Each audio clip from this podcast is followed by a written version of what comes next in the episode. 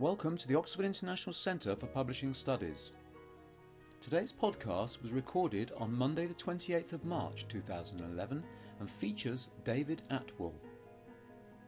The title of David's talk is Catching the Wave, Confessions of a Digital Opportunist, and the talk is introduced by Laura Rickey.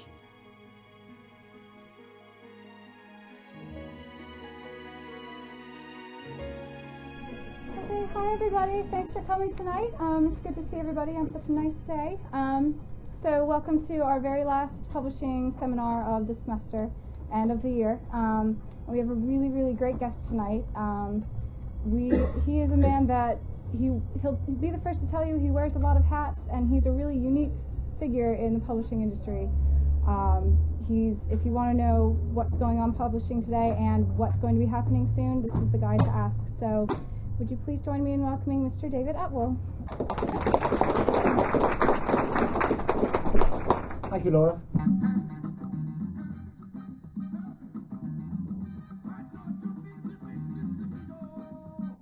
Great rhythm section, eh? That's Fela Kuti, and that was the noise that I heard when I arrived in Ibadan for my first job in a steamy bar in Nigeria, for OUP in 1971.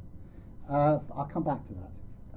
Music plays quite an important part in my life, and so you're going to have to put up with about 4 bits of music dotted through this talk, partly to keep you awake, partly to release my inner DJ, and partly because it's vaguely relevant occasionally to what I'm talking about. So to start off with, you had the great Dave Holland playing Metamorphosis, actually Metamorphos he calls it, which for those of you who aren't classical scholars means shape changing. And I think partly I'm going to be talking about what I gather is in the HR trade called a protean career. That means changing shape. And I think actually most of you are going to find that's true of you going forward. More will be revealed later, but the fellow was a Nigerian memento. Back a year before that, I left uni not having a clue what I wanted to do. But I did know that I wanted to go to the States to hear some music. And I arrived in New York and stayed with a friend's family. And knew I wanted to get to Chicago for the blues and to New Orleans and all the various Detroit, all the places where there was going to be great music. But I didn't have enough money. So I walked into a bookshop thinking, you know, I read English, I know about books, I can sell books. And amazingly got a job. It was a night shift in a shop called Marlborough, which is eventually became 2 generations on at Barnes & Noble in the Upper East Side. And I was working from 6 till 2 in the morning. And then we had great tequila parties. The manager was a Mexican guy afterwards. But the learning bit to do with publishing out of that was I actually realized that there's something behind books. There's a business here. And I actually got quite interested in the business. Who is it that makes these things? What's the kind of infrastructure behind it? So I went back after touring around the States and listening to lots of music. And wrote lots of application letters, as you do. And surprisingly got an interview with OUP. In fact, I got an interview with Macmillan and OUP. And chose OUP. And the interview was mostly, as I remember it, about being a bricklayer's mate and playing drums in my school band in Frankfurt. And nothing at all about the studies that I had and so on. But anyway, they gave me a job and they farmed me around different departments. And the different departments was also a learning experience because I actually realized there's a whole process here. Again, from the outside, nobody knows there's a whole process here, but they farmed me around production, editorial, design, sales, marketing. I thought this is actually a pretty fascinating process. And I knew when I joined up this graduate trainee scheme, as it then was, that I was going to be sent off to some far-flung corner of the world. And the first job that came up was a job in Nigeria. And I was already into, because I play drums, Nigerian music, hence the Fela clip that I just played. So I went, me please, Nigeria, and found myself in Nigeria just after the Civil War in 1971. It's back in the dark ages, folks. So I did warn you, this is 40 years I'm talking about. And it turned out, my first big bit of luck, I think, it turned out to be a fantastic time and an awful time to learn about publishing. Fantastic time because in the Nigerian branch, which is really well run by a Nigerian managing director, a Nigerian salesman, a Nigerian chairman, there were 2 expats of whom I was one. But you kind of had to do everything. And you got involved in every different aspect of creating what were mostly textbooks. I did get to work with one Nobel Prize winner, the only Nobel Prize winner I've ever worked with, Walu Inca, But mostly it was school textbooks, English, maths, science. The good and the terrible aspect of this was that they had a relatively competent government at the time, and the economy was in relatively good shape. And they decided to use the oil money to fund, for the first time ever, universal primary education. And in a country like Nigeria, where they had 70 million people under 16, that was a big deal. State-run universal primary education. And all these poor kids had were Janet and John colonial textbooks left from the 40s and 50s that were totally inappropriate. So it didn't take a great genius to say, you know, hey, there are bright teachers here, and you can link them up with hacks back in the UK who know how to put together textbooks, of whom OUP had zillions. And the terrible bit of it was that the books that I worked on nearly all sold millions and millions of copies. So really, from there on, my publishing career went downhill because it was such a fantastic market at the time.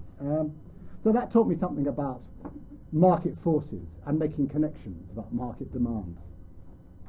Next step, back from Nigeria, I joined what was then a brand new for OUP. I mean, OUP was really up with the times, paperback department. You know, I know Penguin had started paperbacks 30 years earlier, but OUP formed paperback department in 1974. Hitherto they'd done the occasional paperback, but it had never been planned as a thing. So I joined another piece of luck, paperback department, and even more lucky I was that I joined. At those days, OUP had an Oxford office, of course, but also a big London office where all the overseas offices were run, and ELT was run out of the London office in a huge, decadent bishop's palace, 18th century bishop's palace. It was built for the bishops of Ely and had a sweeping marble staircase. Which is used for kind of costume dramas. And anyway, they closed down the London office and moved a raggle-taggle band of us who decided to move up to Oxford. And my then boss of this small paperback department decided to take the redundancy and run and go and spend time in France, quite sensibly, really. And I, at the age of 24, 25, found myself managing this small paperback department of 4 or 5 people in this new area for OUP. It's a big bit of luck. When we moved up to Walton Street. There's a blogger that I do recommend, those of you who are interested in what's happening in the e-world, called Mike Shatskin. The Shatskin files are worth plugging into if you're following all of this. And Mike Shatskin wrote a blog recently about how similar he thought the whole rush to ebooks was to the rush to paperbacks in the early days of publishing. That's quite a series of interesting parallels, which I won't repeat because you can go and look it up on the web. But I found myself with this growing paperback department, realizing that sooner or later we were going to have to compete with Penguin, not just sort of say we were doing paperbacks and put soft covers around the things. And we started for the first time in paperback, World's Classics, which those of you who read literature may have bought a few of. Before that, believe it or not, World's Classics were in the nice retro hardback format, where the only place they sold, the only place we sold them to, was Foyle's in Charing Cross Road, because they were in a huge case that was specially built for those dinky little hardbacks. And they were so easy to shoplift that people would put them in their pockets on the way out. So we got paid, but Foyle's didn't for the hardback World's Classics, and that was about the only place they sold. We realized we were going to have to compete with Penguin Classics properly. And to compete properly wasn't just an editorial challenge. We had all the academics and the scholarly texts and so on. It was to do with the whole chain, which included production and included distribution. And I found myself running this tiny little department, but also we had a then absolutely awful distribution operation in Leeston that took weeks and weeks and weeks to get a book out the door. And we could not possibly compete with Penguin at the distribution end, let alone anything else. So I found myself starting a distribution shed, it's my only time of distribution, in Park Royal, that's that sexy bit of London you come through on the X90 and the Oxford Tube, just an empty shed, so that we could set up a distribution system that could compete with Penguin. The lesson from this, I think, and I'm sort of trying to tease out things from the cautionary tales that I'm going to tell you, is that it's worth thinking about the process that you're involved in. It was no good just commissioning great editions of Jane Austen, or whatever it might be. They had to be packaged right, they had to be produced economically, they had to be designed well, but they also right through to the the sales and marketing, the discounts, all of that stuff, but the distribution end as well. It's a continuous process and you have to think the whole thing through. And although you may end up in a large corporation where you're in one little silo, for your career and for your own sanity, think across the silos. Don't just let yourself be boxed in. I'll come back to that. I then took on more responsibility as a hardback list for OUP, where finally it began to be a bit more holistic. We weren't just doing paperbacks and hardbacks entirely separately. We were planning the things together. And then in 1983, I got a job in New York, running, starting really, a new reference list for OUP in the States. And it's a bit like the paperback story. I mean, although you think of OUP in reference, in the States they'd only ever done occasionally a reference book. They'd never planned it as a coherent thing. And what that taught me, among other things, was the incredible strength of brands. Wandering around universities and places in the States with the OUP brand, signing up reference books was, I wouldn't say a doddle, but it was a dream job. It was absolutely fantastic, and we were able to sign up big multi-volume academic reference things and also trade titles, and started a reference list on the basis of, well, me and a half an assistant, really. It's now, I think, about, how many people at OUP in New York now, Sheila? About 30 people in reference? Something like that. So, you know, again, it was a startup on the basis of a huge brand strength and being able to use the infrastructure of the organisation. I also got to hear lots of jazz in New York, which is good. But coming to the point of this evening, or one of the points of this evening, was most of my career up to that point had been pretty straightforwardly analogue. The first book I ever actually had to proofread was on computer paper with parallel green lines. Only older people in the room will remember that.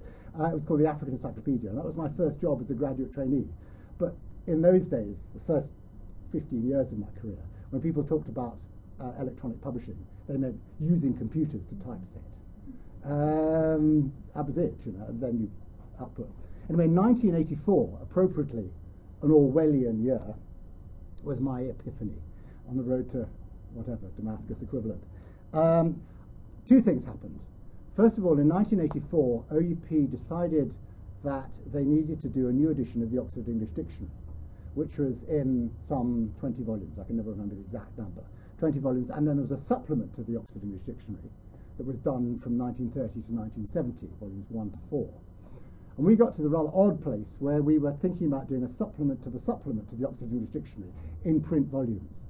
Now, come 1984, people were beginning to think about databases. And so we decided to create a database to enable us to do an integrated print set.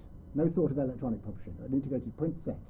And the guys who were designing the database were a mixture of people. There's a whole consortium involved, but the really bright techies were in a place in Canada called the University of Waterloo.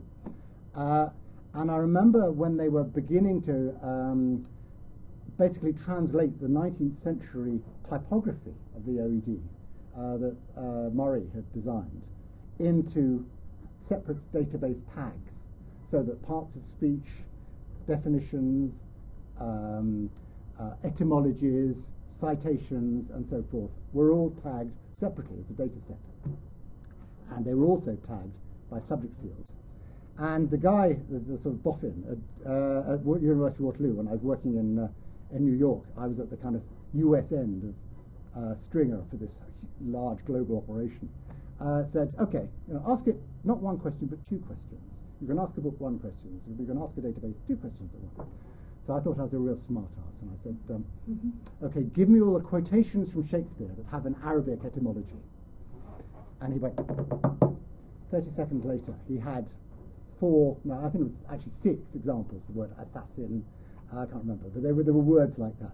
So I said, okay, thinking of history, what about all the words to do with politics that came into the English language in the 1640s during the Civil War?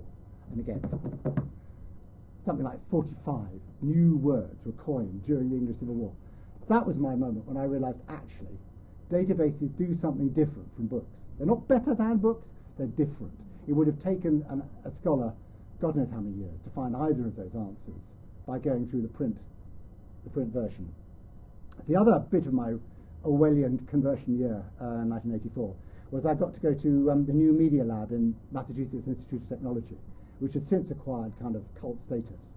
And there were lots of cool guys in 1984 wandering around in black. And they had all this stuff with wires. And it was the first time I'd ever seen any multimedia. and they had, sexy thing this was, a multimedia guide to how to change a particular part of an engine. I think it was a sump, in a truck.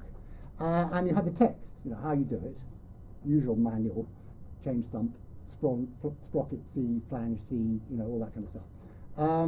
And then they had a bit of audio. I hadn't heard that before, linked in with the text. And then they had graphics that linked into different bits of the text. And then they had video. And, you know, my jaw was kind of hitting the floor at this point. I'd never seen any of this. And nor had actually anybody else in publishing in 1984. So those two things really gave me the kind of taste for what now we would call digital publishing can begin to do. Now, it took a long time for that to turn into anything like what you might recognize as digital publishing. I came back in 1983 from New York and had a job doing reference dictionaries and general trade stuff, and helped fight dictionary wars against Collins, and we began to license electronic rights to a little firm called Wang, which we got a lot of money for at the time. And so I began to learn, well, among other things, and during that job, about managing tribes. We had 90 lexicographers in the staff full-time and about 50 other publishers. So it's a lot about the sort of anthropology of managing different tribes and their expectations. And I think you'll come across this in your careers too. Different people have different expectations and different ways of being satisfied in their jobs. Then 1989, after 18 years at OUP, 18, 19 years at OUP, it was really time to move on. And I was seduced to mass market publishing in London by an entrepreneur who you might have read about in the trade press called Anthony Cheetham, who then ran a business called Century Hutchinson. And he asked me to run a very down market paperback business called Arrow. And I was feeling like a bit of kind of, you know, rough after years and years of OUP. So I thought, yeah, you know, thrillers and schlock. And I took the job running Arrow, which was about number 5 in the market, and didn't have any very well-known authors or much marketing money. But we spent an awful lot of time designing covers. I think it's the cue for the next bit of music.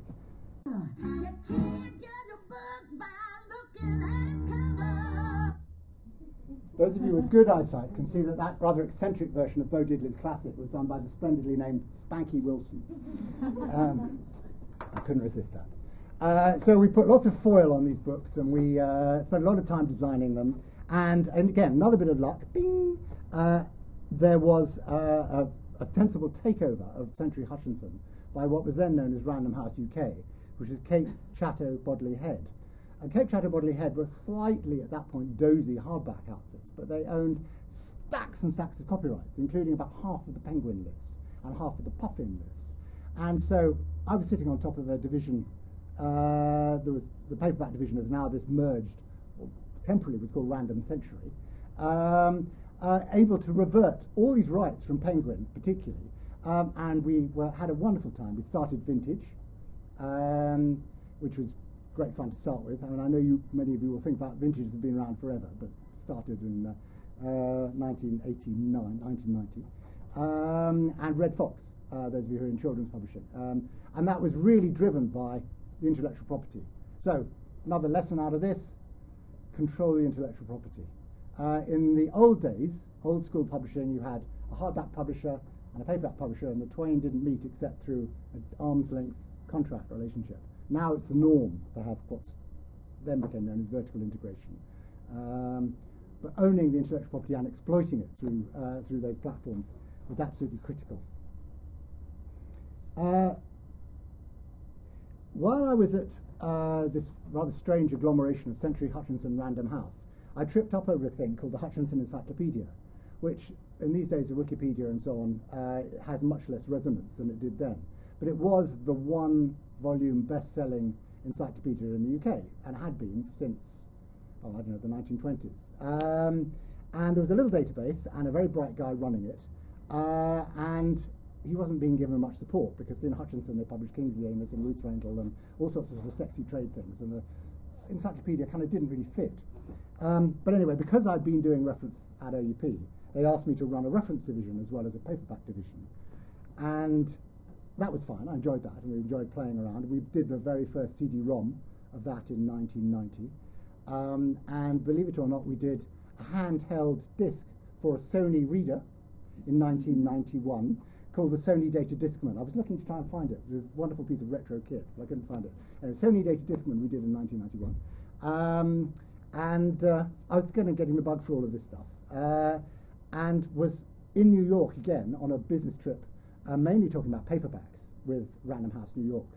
But went to see my chums in Random House Reference, and they had a big dictionary department of lexicographers doing the main college dictionary in the States, the Random House College Dictionary. And the week I was there, the man, and you may need to edit this out of the podcast, named after two hairsprays, as they said in New York, Alberto Vitale, who then ran OUP New York, closed down the dictionary department. I thought, ah, okay, I see where this is going. I got back off the plane in London and went to see Anthony Cheetham, and I said, you're not going to be encouraged to invest in this growing database where we've got all these electronic opportunities because you're going to be squeezed for cash because Alberto Vitale and the management in Random House New York are actually moving away from reference and moving more into high-profile frontless trade. And we agreed, in principle, a management buyout, which a year later and three sets of Random House lawyers later, we managed to achieve on St. Patrick's Day in 1992. I actually rather like the little green shamrocks. Did anybody notice them on St. Patrick's Day last week and the lights down, down the road? Anyway, what became, through the management buyout, Helicon in 1992, and Sheila worked there, Angus Phillips worked there, and a number of other Brooks alumni who are loosely associated with this grand emporium were involved in Helicon. There's a whole ex-Helicon mafia. When I looked back at my career, which I wasn't very good at doing, to that point, I realized that mainly what I really enjoyed doing in my career, and you may have picked this up already, was starting things up. If you're an anthropologist, I think I'd be defined as a hunter-gatherer rather than an agrarian farmer. To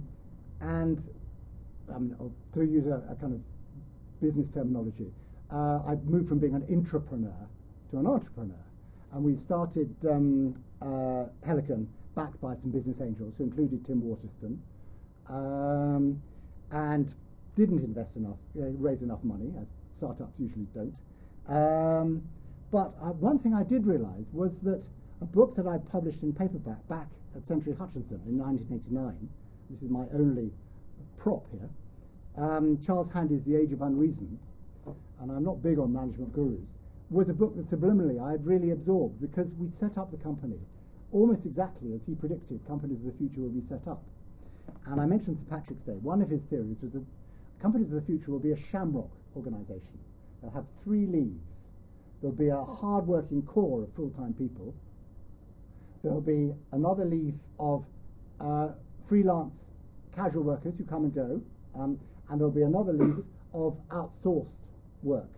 And instead of having one big box, which is the kind of 1950s, 1960s, 1970s model of a corporation, more and more that would be the way that business would go. He also had a theory around, horrible word, subsidiarity, which means you delegate as low as possible responsibility to the person who can then do the job, not overmanage somebody who is perfectly competent to do the job themselves. And the third thing that Charles Handy said, I'll come back to a fourth thing later, was that there are three I's in the organizations of the future, and they're going to control intelligence, information or intellectual property, and ideas. And those are going to be the real capital of businesses of the future. And I realized that actually we set up Helicon around that sort of idea. The thing about digital publishing generally is that it's a team sport. Traditionally, print publishing is kind of like a relay. You know, you start with the commissioning editor, and you pass the baton all the way down through copy editing, production, design, sales, marketing, out to the warehouse, eventually a bookshop, and if you're really lucky, somebody over there might buy it.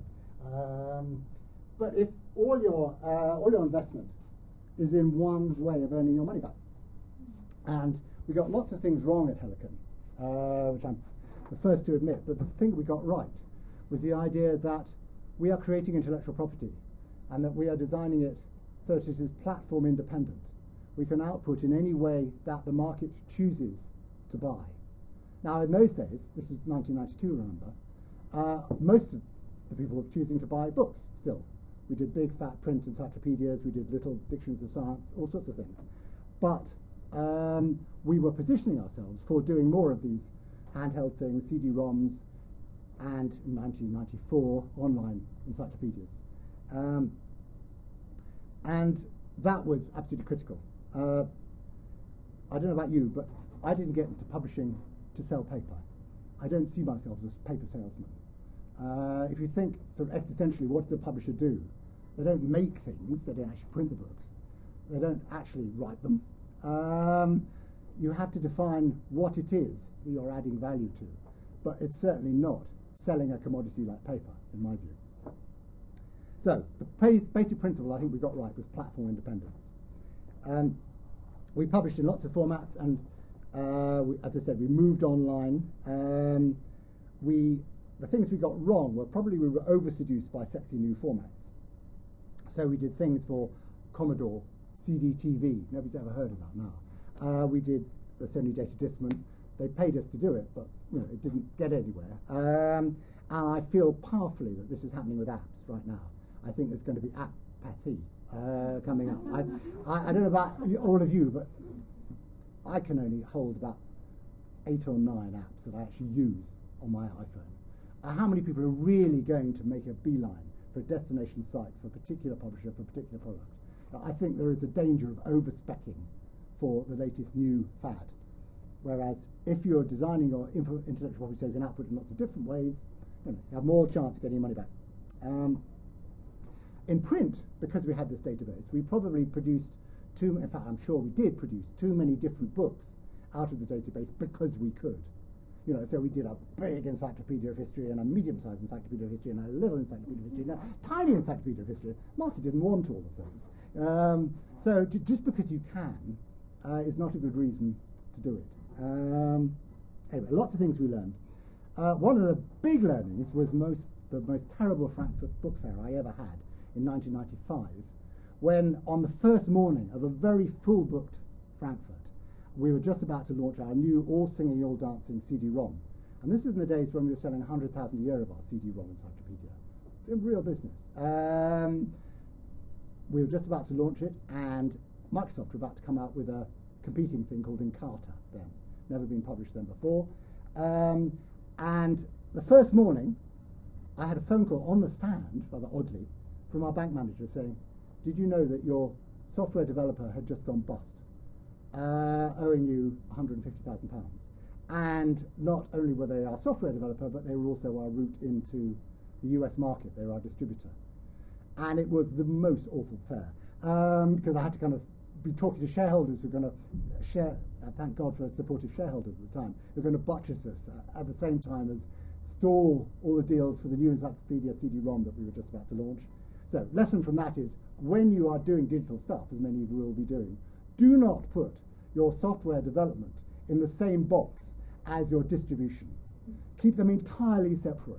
At least you're insulated from one disaster rather than double whammy. We survived that, and oddly, in fact, Microsoft came in as the US cavalry on day 5 of Frankfurt and decided to invest in us because we were beginning to do some databases for Microsoft.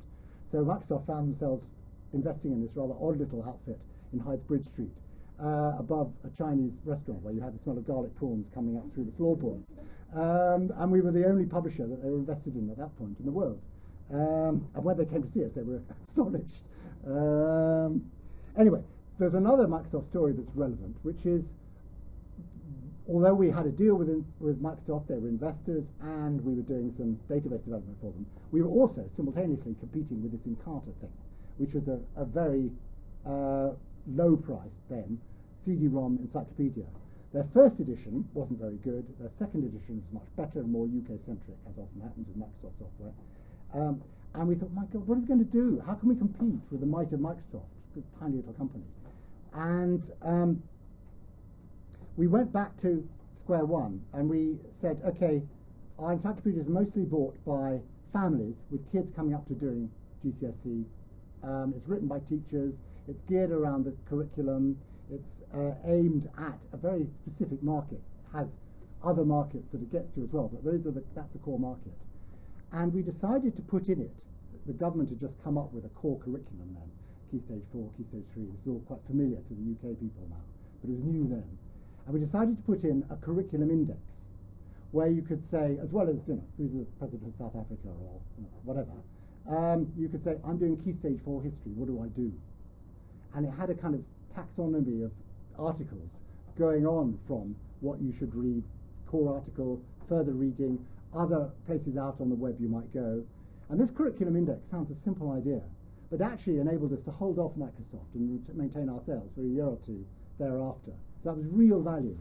And what that taught me, and this is something really fundamental, I think, is that on the web and intellectual property generally, digitally, signposts are more valuable than destinations.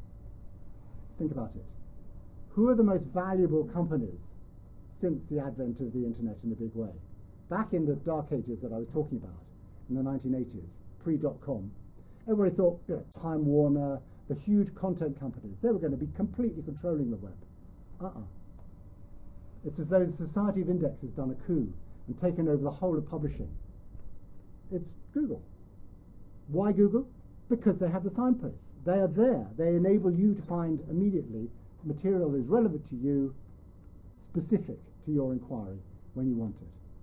Signposts are really, really valuable. Think about your taxonomies in the intellectual property you're controlling.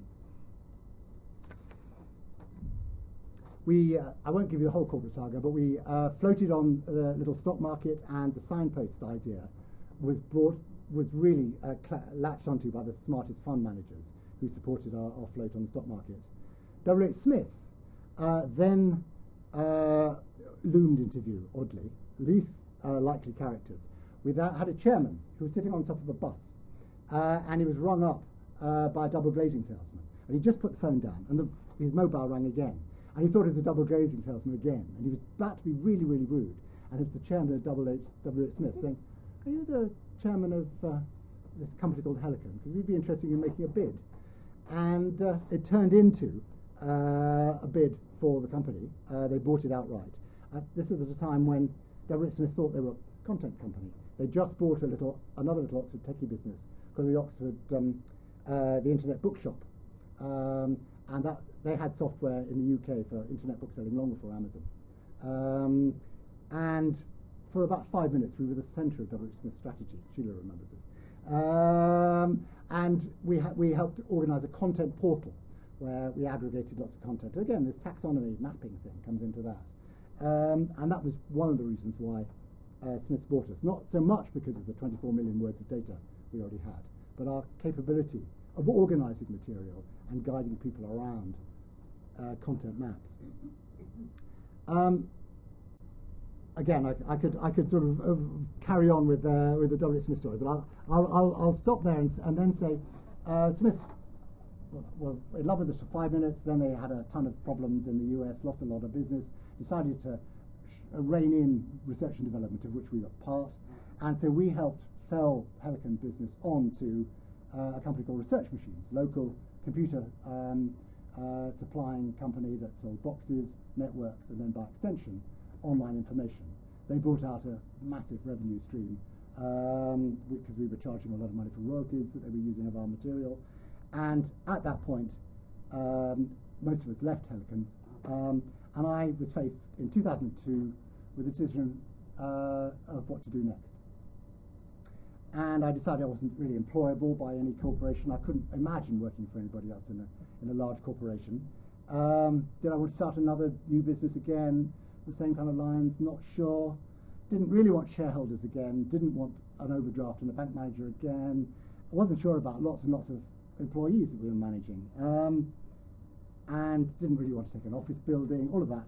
And back to Charles Handy. He was talking about portfolio careers back in the 1980s. And I actually thought this portfolio thing sounds quite fun, really. And there are lots of articles these days about, you know, how you can do deals at home in your pyjamas. Well, actually, I do sometimes do deals in my pyjamas. But the portfolio idea appealed to me enormously. it enabled me to start a new business. Our first clients were research machines who said, okay, we'll give you X amount per month to carry on flogging the data sets that you've been selling to Americans. And that was what I think the Chinese might call a rice bowl, where you know you're going to get some rice, even if you don't have tasty morsels to put on top of it. If you have 2 days a month of guaranteed business. So in a portfolio, it always helps to have a rice bowl, something that's kind of carrying on. And I set up what is now unimaginatively called Atwell Associates. And Atwell Associates is two businesses, really. It's a consultancy business, and we do lots of consultancy of all sorts, including I chair a little university press in Liverpool and various other ad hoc things. But the bit that is really going gangbusters at the moment is a digital licensing agency. And we represent about 25 different publishers, if you like an outsourced rights department, selling their electronic rights to US mainly, but some Far Eastern, some European online companies, and increasingly now into the mobile markets as well. And the digital licensing agency keeps me and a number of associates, Claire Painter particularly, who some of you know, Laura, who's doing a splendid job doing research with us of work experience, and it's, I think, inevitable that the biggest companies will gradually bring in their online licensing in-house, but it took them a long time. We were at Dorling Kindersley's licensing agency for 6 or 7 years, and they have 60 or 70 people in their rights department, and they finally took it in-house last year. So our portfolio these days, if you look at our website, is mainly small and middle-sized businesses, which is where I'd expected us to be. And our assets are experience, networks particularly, we hope some brains. We have no office. I work from home, Claire works from home. We're a virtual business in that sense. All our associates are self-employed and work ad hoc. So when there's 3 days work at the London Book Fair for my associates, then they charge their day rate for that time, but they're also at other times working for OUP or various other people. And I think this is increasingly going to be a 21st century business model. I think that the days of massive office blocks, the days of massive corporations with people sitting bums on seats in the same places, with static hierarchies, is less and less likely to be the case. And I think that you will find these trends in your careers increasingly, particularly after you're perhaps 10 years into your careers, when you might want to sort of think of starting up your own businesses, developing, and so on. Anyway, how are you going to get freedom in your careers? Well, again, I'm going to come back to Charles Handy, the guru that I mentioned throughout. And I'll read one little bit of his book. He said, Once I waited outside the door of the personnel manager of the multinational company of my youth. A wily old Scot passed by, a veteran of that place and a wise counsellor. "What are you waiting for, laddie?" he asked. "I'm waiting to see what they're planning for me." "Och, invest in yourself, my boy. Don't wait for them. Invest in yourself. If you don't, why should they?" So, invest in yourselves. Think laterally when you have opportunities in the jobs across the businesses. How does the business really work? And not just across the business where you are, but increasingly, and I think the trade publishers are slowest at this, but increasingly publishers are organising themselves globally. So you might find your boss in Rome, you're working with a team in New York, you have colleagues in Stockholm. I think, again, as I said, the trade publishers, I think, are last to move this way, but the STM publishers, who are usually leading, science, technical, medical publishers, trends in this area, have been organised laterally like this for some time. So think geographically in a lateral way as well.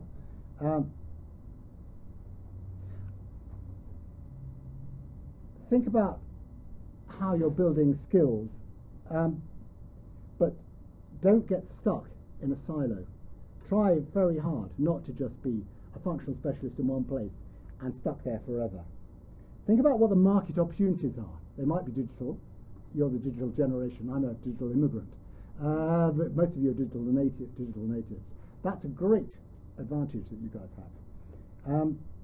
Though I think, actually, paradoxically, it occurred to me the other day, I don't know if you're any of you are into music zines, but there's a great little show at the O3 Gallery at the Castle site of all these self-published little CDs and retro cassettes and things, where people are producing beautifully packaged objects. And it occurred to me that actually, as books gradually get eroded and commodified by the digital market, there's going to be quite a sort of fetishistic market for beautiful books or original books. And there could be quite an interesting career opportunity around that, actually thinking about books as desirable objects per se. Anyway, that's maybe a niche market. But think about market opportunities, where the market's going. And know yourself. Know what you're good at, what you're interested in. Follow your passion. You know, as I said, I didn't get into publishing to be a paper merchant. You all got into publishing probably for different reasons. But follow your passions. Don't let people beat your passion out of you. I think that's probably enough. Thank you very much for coming.